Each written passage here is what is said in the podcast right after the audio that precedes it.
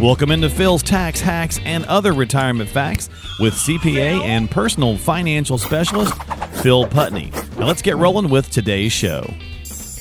Hey everybody, welcome into Phil's Tax Hacks and Other Retirement Facts. Back for a, another podcast with Phil as we're going to talk about bonds this go around, a little FAQ, frequently asked questions, when it comes to the world of bonds. What's going on, my friend? How are you? I'm doing great. Doing great. What exactly is a bond and how does it work?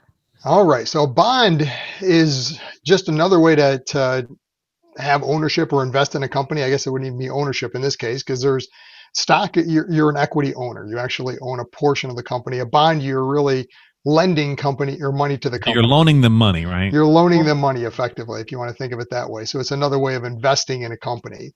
Okay. Um, you know, so from a, a general standpoint, um, it's thought to be more secure than a, a, stock. I mean, a stock, the equity ownership, um, there's no guarantee. There's no backing of anything. You have whatever's, think of it, whatever's left if the company gets liquidated. Hmm. You're an equity owner, so you get the, the the spoils that are left after everything gets paid off. Okay. Right. A bond owner, you know, typically you have a, at a minimum a general guarantee of all corporate assets. You know, so if things go bad with the company, everything gets liquidated, bondholders are going to be paid off before any equity holders would get whatever's left. Okay. So from a thing of it like a corporate debt stack, so to speak, of where you fall, you're more secure in that fashion, at least, from right. a, a, stock or an equity. Okay, well that's that's certainly a nice little uh, bonus on that part of it. So, what are the differences then, Phil, between bond funds and an individual bond? So, I mean, in an individual bond, you're actually um, purchasing a portion of a usually a larger bond offering, you know, and they might be in five thousand dollar increments, you know, ten thousand. Kind of depends on the company and how they're offering it, you know, mm-hmm. through the the investment bank that they use. So, if you own an individual bond, then you now have the option of holding that bond to maturity. You know, so bonds, all bonds have a maturity date, meaning at the end of that date that's when the, the company has to repay that bond. A lot of times it's repaid right. by they float another bond offering to, to pay off that bond. The bond that you own would at that point get repaid.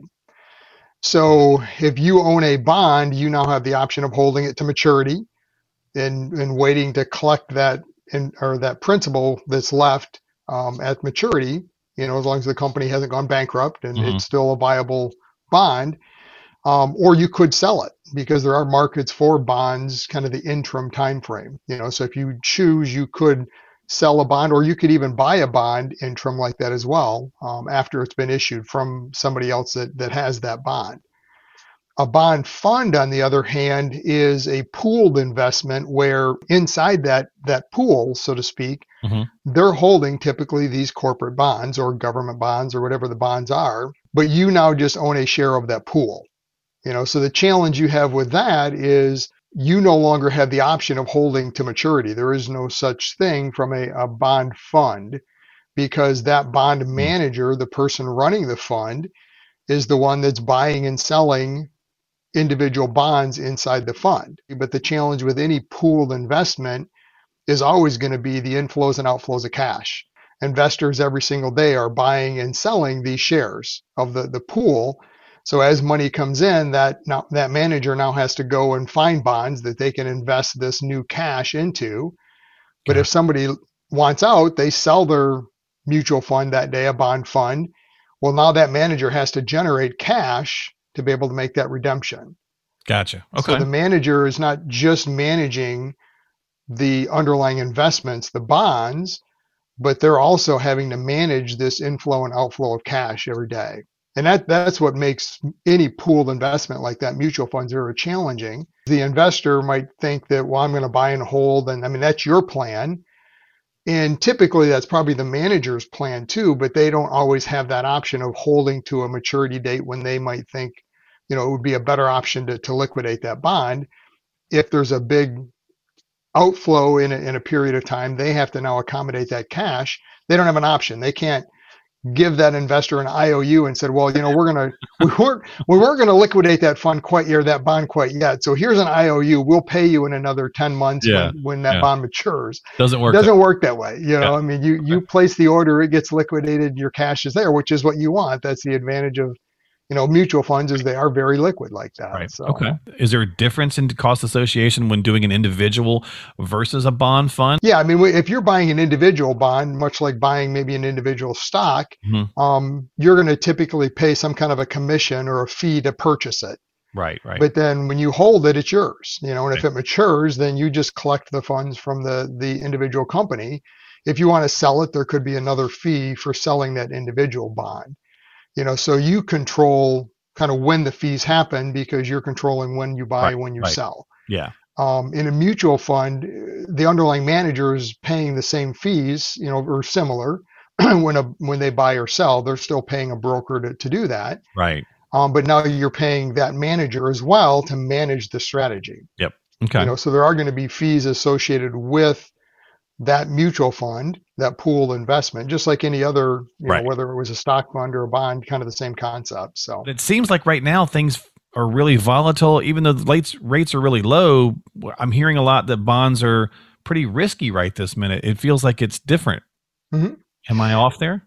No, no, not at all. So another way I look at it too is kind of the teeter-totter concept, where you Mm-hmm. know if if the the rates are low, values high, kind of back and forth like that. So I mean Right. they move in the opposite direction. Right. So yeah, if if you think of it now with rates being low, the, the risk for a bond is as rates increase, then your bond value is actually going to decrease. Gotcha. You know, I always, when trying to explain it to a client, I always give a quick example and say, you know, if you had a, a share of XYZ companies or, or, you know, a tranche of XYZ companies bonds, Right. you know, and it was paying 2%, let's say, because that was the market value or market rate of interest when that bond was issued. And I want to buy a, a tranche of that company's bond, and they're now making a new offering but market rate interest has risen, so their new offering is 4%. So if I'm trying to invest with that company, I have two options. I can buy your bond, but it's only paying two and it's locked in till maturity of that bond, right. or I can go over and buy the new bond from the company it's paying four. So in that case, sure, I'll buy your bond, but I'm not going to give you face value for that bond because Right. I want to get my 4%. So I might pay you something less, a discount, so to speak, on face yeah.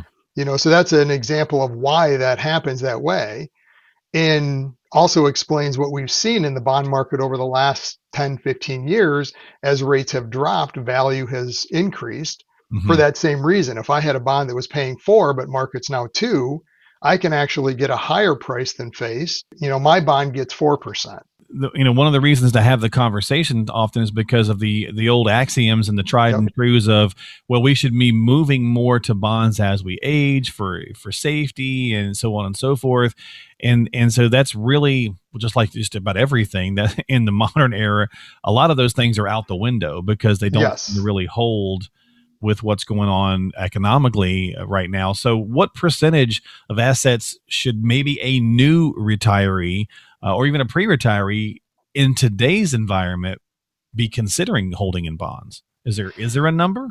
Well, and that's always a challenge. I mean, it, you know, you go back to the old rules of thumb concepts. Yeah, I mean, you know, 60 40 stock bond allocation was always kind of the starting point. You know, that's the Right. traditional retirement portfolio, but that 40%, the the bond portion historically has been a conservative more, more conservative asset. And Right. still from an equity standpoint, it's going to be more conservative. You don't see bonds move in, in value as quick as equities. Although Right.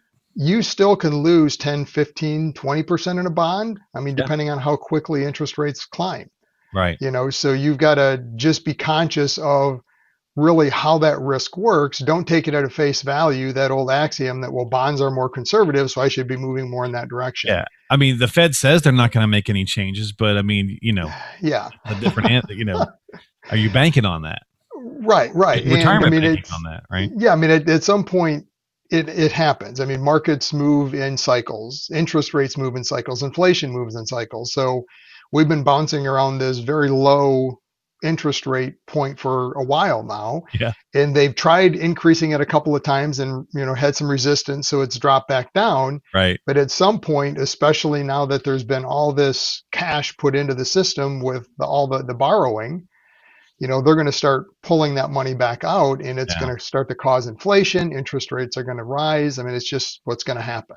Gotcha. Bonds may still be a, a right vehicle. The, the, the challenge there is you're probably going to have to shorten the maturity because that's the other challenge with bonds is the longer the maturity, the more volatility you're going to have Mhm. because there's more uncertainty to what that rate's going to be when that bond matures Gotcha. you know versus Yeah. if it's a short maturity that that time frame for the the change in interest rates is is lower so you'll see a lot of bond funds they might be moving to a shorter maturity as interest rates rise just so that they can reduce risk Mhm. and as in- in- interest rates increase they can now reposition bond assets into the higher paying bonds and kind of ride that interest rate up so and, that's the challenge with bond funds is you again aren't in control of that you Right, know so yeah. you're going to have to be very conscious of underlying bonds that are in there and the potential exposure that, that the manager has in the fund um, and what that means to you long term um, it's probably not as conservative as of a, a vehicle as you